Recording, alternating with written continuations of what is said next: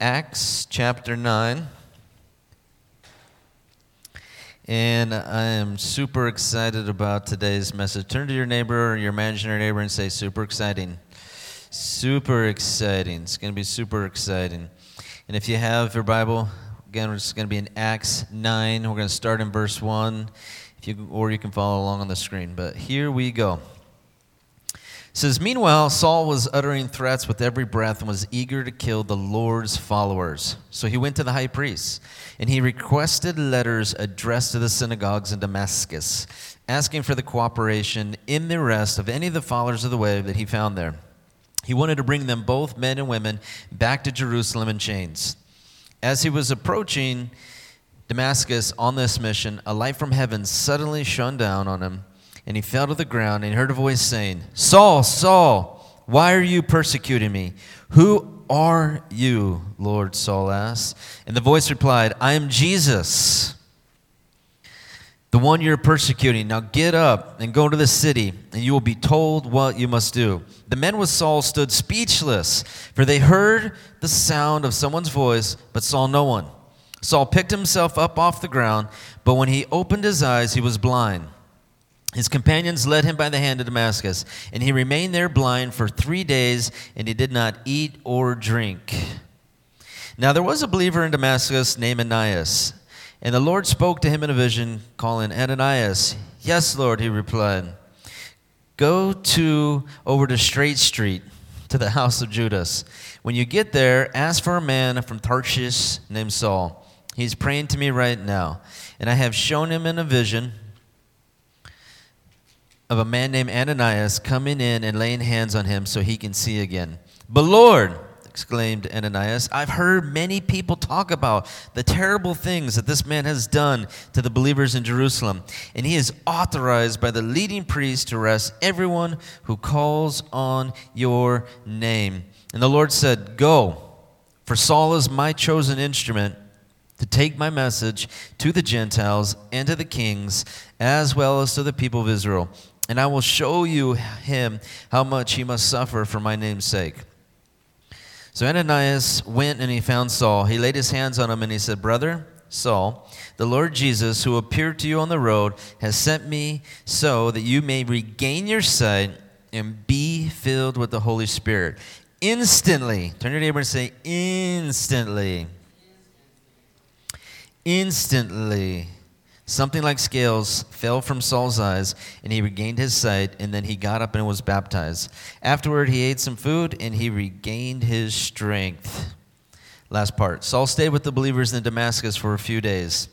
Immediately, he began preaching about Jesus in the synagogue, saying, He is indeed the Son of God. All who heard him were amazed. Isn't this the same man who caused such devastation among Jesus' followers in Jerusalem? Asked, and didn't he come here to arrest them and take them in chains to the leading priests? Saul's preaching became more and more powerful, and the Jews in Damascus they couldn't refute the proof, his proofs that Jesus was indeed the Messiah. After a while, some of the Jews plotted to kill him. So this morning, as we break down our story, my title is called "While the World Is Waiting." So turn to your neighbor and say, "While the world is waiting, while the world is waiting." So we see at the beginning of this story, Saul was a man who was filled with hate. And he hated, who did he hate? He hated Christians.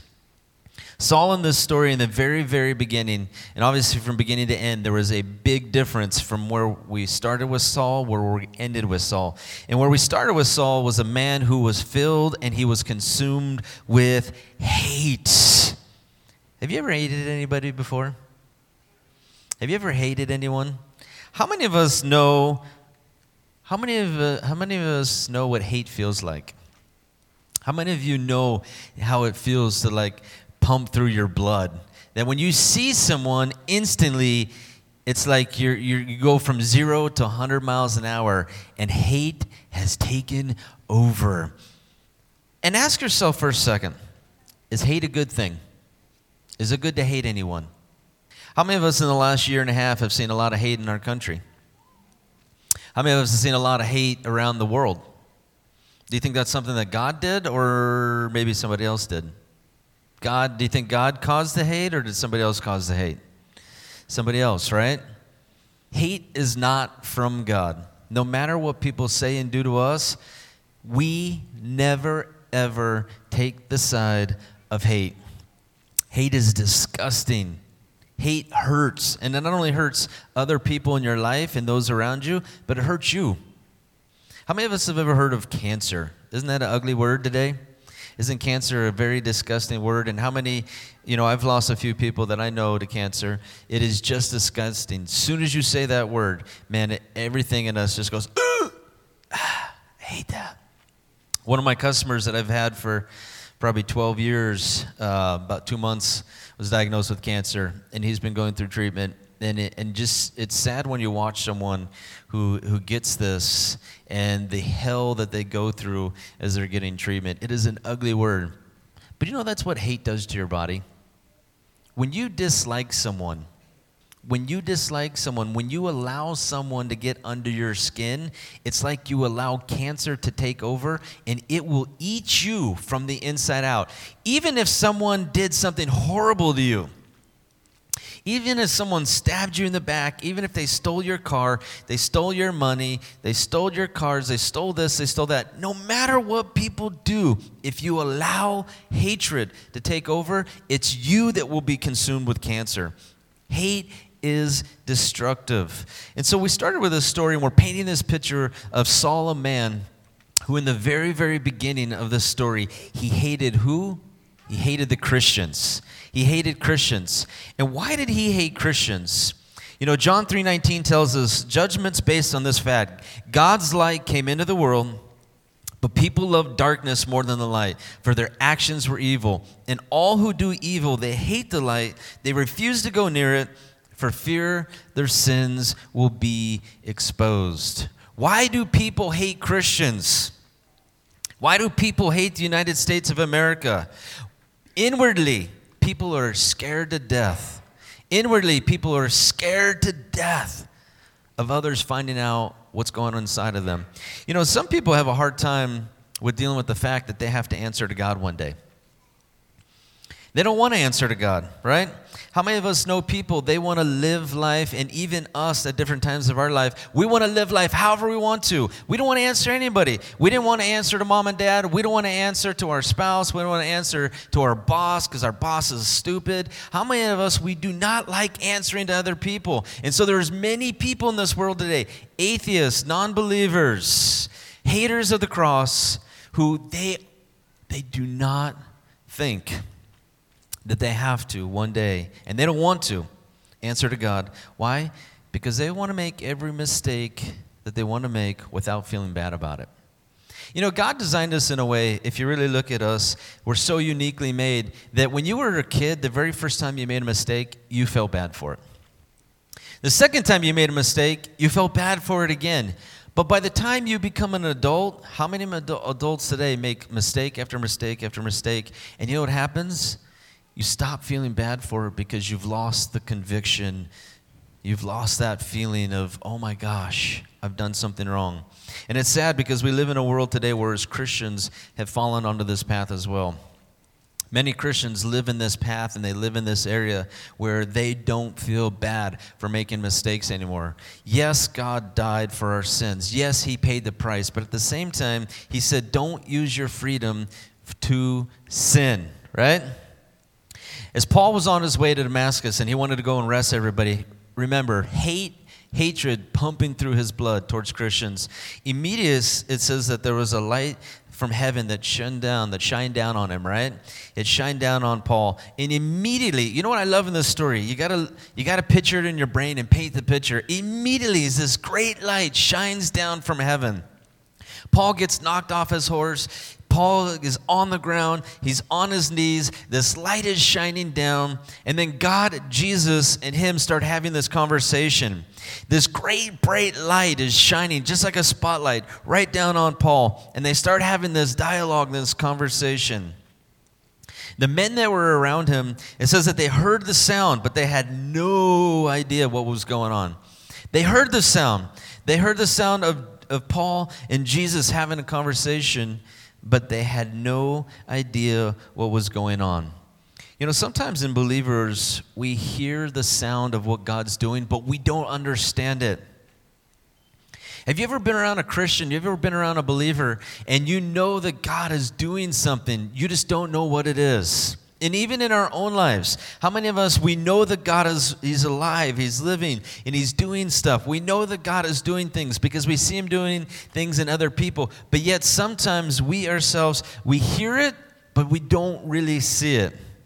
John 3 8 says, The wind blows wherever it wants, just as you hear the wind, but you can't tell where it comes from or where it is going. You can't explain how people are born of the Spirit. You know, sometimes Christians take on the mindset that they need to explain God from beginning to end. Sometimes we take on the mindset that we have to explain every single thing about God, that we need to defend God, that we need to stand up. Yes, and at times we absolutely do. We got to stand up and we got to step up and we got to defend God, this, that, and the other. But sometimes God needs you to step out of the way so he can get through to the person that you're so worried about. Sometimes we as people, we become so emotionally attached and so concerned about one person. And just like our Just One campaign, maybe you're thinking of one person who needs Jesus and you're thinking, Dear God, please, this person needs Jesus desperately. But sometimes in our Just One campaign and even in our lives, you know what we can do? Sometimes we become so emotionally attached, so emotionally worried that we are in the way of God moving on this person. We know God wants to. We know that He should, but sometimes it stops us. Sometimes it stops us from what God wants to do. And so I want to encourage you this morning. God is God. God is almighty. He is powerful. He is amazing. He is wonderful. He is God. God can change the world. He can change every single heart, right? God moves the way that He wants to. And sometimes all we have to do is just get out of the way. For a man who was consumed with hate, as this light shines down from heaven, what's the first thing that happens to him? He becomes blind. He becomes blind. And for Saul, in this, in this three day period, Saul doesn't eat, he doesn't drink, and he's blinded for three days. And I want you to think about Saul in, in his mind and his head. What is he thinking for three days? He's not eating, he's not drinking, he has this experience where, again, remember, you got to paint the picture. He's on his way to Damascus. What is he doing? He's trying to arrest Christians. He's trying to get him, he's trying to put him in jail. And as he's on the way, God has this connection. God has this moment with Saul where a light shines down. God speaks to him. He hears it audibly, he hears it, he sees it, and then he, instantly he's blind. And it's not like the blindness lasted. I don't know if you've ever looked at something bright and all of a sudden you couldn't see for a second, right? And then, you know, like 20 minutes later, five minutes later, you start seeing again.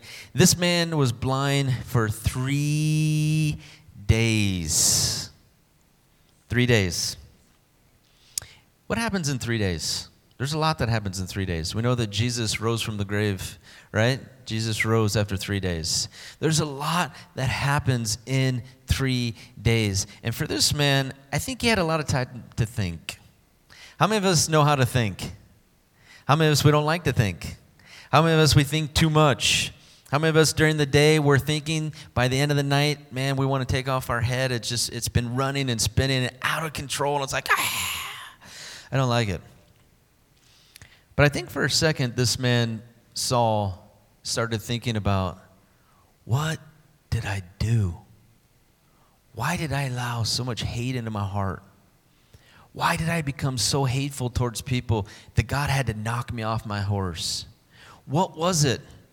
Before this story, before Saul gets converted and gives his life to God, we know that he watched someone giving his approval being stoned to death.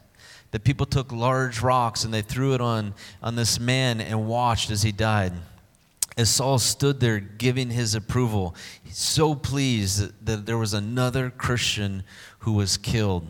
I think for three days he probably was thinking about this man that he watched die and thinking, oh my gosh, what have I done with my whole entire life? And some of us this morning, God needs you to take a three day moment where you ask yourself, have I invested my life, if I invested myself in things that are worthwhile and the things that God wanted me to. You know, as we get to the end of our life, as we get to be 90 and, and 100 years old, you know, you're going to one day look back and say, Did I give God my all? Did I give people my all? Did I truly do what I was put on this earth to do? Every one of us has a job. Every one of us has a calling. You are unique in who God made. You are special. You are amazing. You are a unique person. You are. There's nobody, nobody like you. There is only one you. But sometimes in life, as we get along the way, God has to stop us because how many of us have seen we get off track? And how many of us have seen, even in the past year, you have COVID, we have bills, we have life, we have jobs, we have families, there's babies coming. How many of us, it's so easy sometimes to get off God's track and just remain on life's track? It is so easy. There's so much life happening. And you know what? The next 50 years, 60 years that you're alive, life is still gonna happen. There could be a COVID 2, 3, 4, 5, 6, 7, 8, 9, 10 by the time that we die, right? Who knows? Who knows what's going to happen in the next 50 years? But there's one thing, there is one thing that we do know God put you here for a reason. And that reason is it you will only, you will only die a happy, satisfied person if you fulfill what He's put you here to do. Saul runs into a man named Ananias. And it's this guy, it's a beautiful, wonderful story of a man who was a Christian. Turn to your neighbor and say, Ah, you know those Christians. Ah, you know those Christian, those Christian men, they're wacky sometimes. But Ananias, he's hanging out, he's kind of in prayer, and he's hanging out, and he's kind of waiting on the Lord. And God calls out to him and says, Yes, yes, Lord, what is it? Where's my next mission? Am I going to Hawaii? Did I get to go on the boat? Am I going to go, you know, surf my longboard over there? Do I get to go preach to these people over here? And he says, No, no, no, no. Ananias, you're going to go see a man named Saul. No, no, no. And he goes, Whoa, God, Saul? That guy hates me. He hates me and my family, and he doesn't like my dog either. He hates everybody. But Lord, Lord, Lord, Lord. And so the question is if God's put you here to share the gospel of Jesus Christ, does He always send you to the people that you want? Does he always send you to the people you want? In this story, here's a Christian man. This man is a praying man. He is a God fearing, God believing man. And all throughout the Bible, Ananias wasn't the only one who said, But Lord, no. But Lord, but Lord, but Lord, but Lord. Even in this room today, how many times have we said, But Lord, ah, I don't have the time today for you. But Lord, I don't want to talk to that person. They're stinky, they're smelly, they could be dangerous, they just look funky. But Lord, Lord, but Lord, Lord, but Lord, we are so good as people, men and women throughout the Bible, and even as Christians today. Where does God typically send us the most? Where you don't want to go, where you don't want to be, to the person you don't want to talk to, just like Ananias here. And so Ananias, he finally he gets done of you know arguing with the Lord, and he says, "Fine, I'll go." Go. Probably with his head down. Have you ever done something that you didn't want to? How many of us, you know, it's funny, how many of us as adults, we still can pout just as good as we did when we were a little kid. And the minute, you know, whether it's for our spouse, our kids, ourselves, or God, and we have to do something that we don't want to do, how many of us adults, we are professional pouters? We put on our frowny face and fine, I will do it.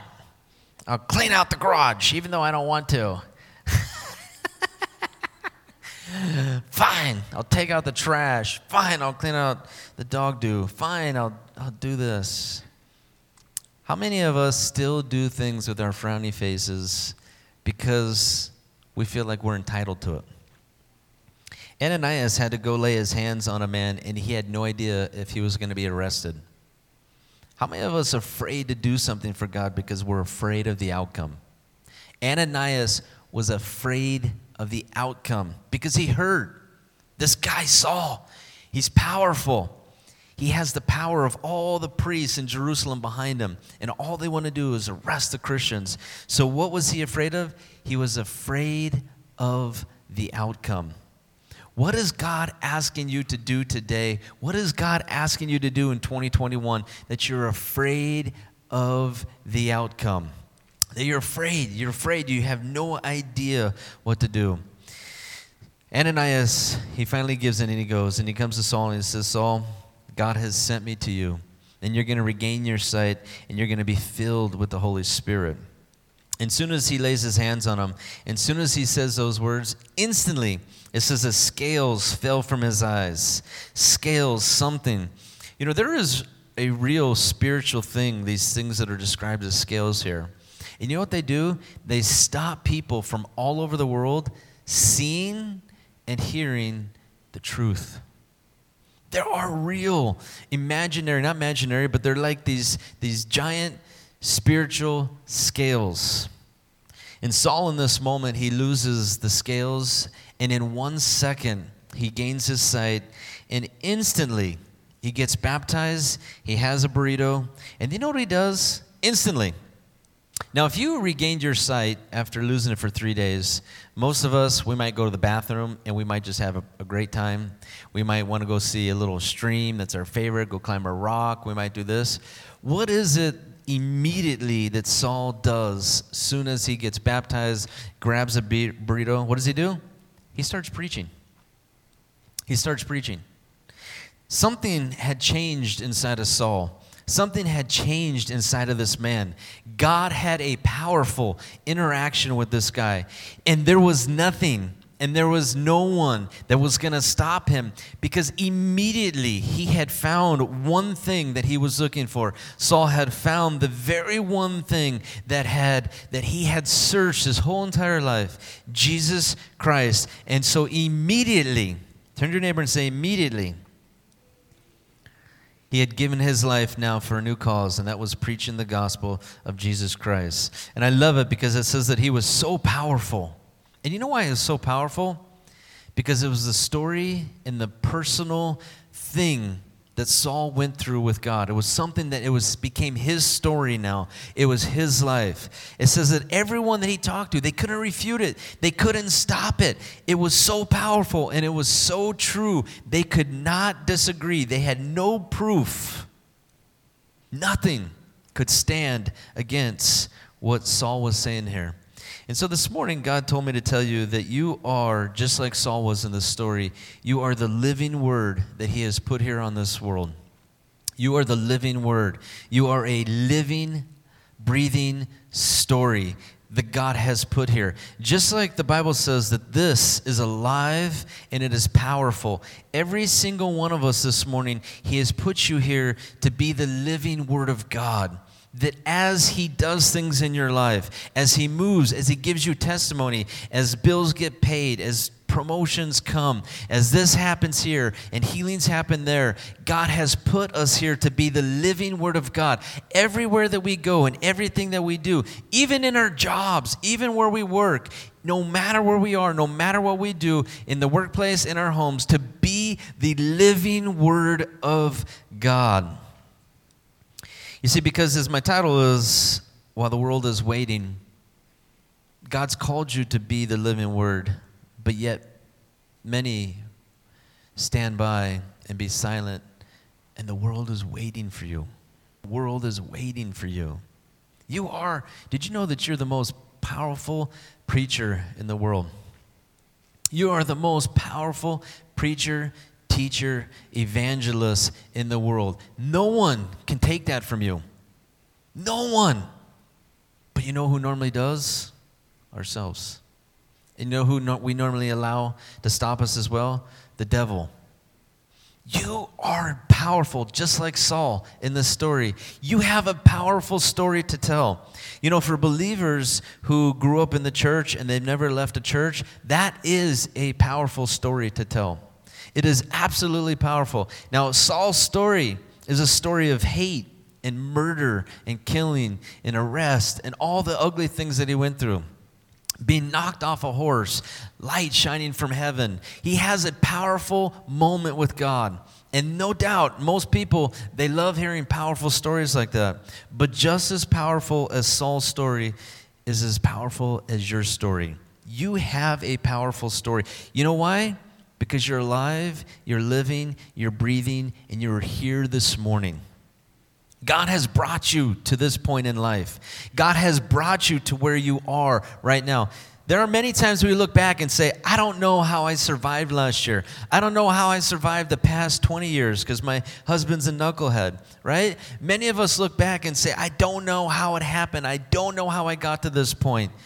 God has preserved you, God has brought you through, and God has brought you here this morning because He needs you to hear something loud and clear. He needs you to know and hear and understand that you are a very strong, powerful, anointed pastor, teacher, preacher. You are a living word of God. Acts 1 8 says, You will receive power when the Holy Spirit comes upon you. And you will be my witnesses, telling people about me everywhere in Jerusalem, throughout Judea, Hemet, San Jacinto, Val Vista, and to the ends of the valley. God's Holy Spirit is meant to come upon us in, in this dynamite, miraculous power for one reason Jesus says here, to what? To be a witness. 2021, we're already into July, right? How many of us thought 2020 would never end, right? How many of us thought 2020 is never gonna end? It just keeps drawing, drawing. What's up? How you doing? You know, we thought 2020 is never gonna end, and here we are. We are halfway through 2021. Oh my gosh! But while the world is waiting, how many people have we passed by and not been the living word that God's put us here to be? How many people have you passed by in this six months and not shared one testimony? How many people have you passed by in 2021 and you not even said anything about prayer or healing or God or Jesus? They don't even know how many people have we passed by in six months just this year and they have no idea that we go to church. In six months. God's put us here, and, and we started this Just One campaign. One of the most exciting things that you can do is it starts real easy and simple. Can I just invite you? Can I just give you a card? And I guarantee you, after you do one, after you do two, you're going to become addicted. You're going to ask for 4,000 cards because you're going to start loving, asking, and talking with somebody because it's what? It's what God's put you here to do. Stand with me. We're going to close and pray. Mark 6 15 says this, 16 15. It says, And then he told them, Go into all the world, preach the good news to everyone, especially those in Hemet. Anyone who believes and is baptized will be saved, but anyone who refuses to believe will be condemned. These miraculous signs will accompany those who believe. They'll cast out demons in my name. They'll speak in new languages. They'll be able to handle snakes with safety. And if they drink anything poisonous, it won't hurt them. They will be able to place their hands on the sick, and they will be healed. The last thing that Jesus said before he went away go into all the world and preach the good news. He didn't say, and we're just doing one, but he says to everyone. Anyone who believes needs to be baptized and be saved. Anyone who refuses to believe is got to be condemned. And he says, These are the signs that are going to follow those who believe. Now, ask yourself do I believe?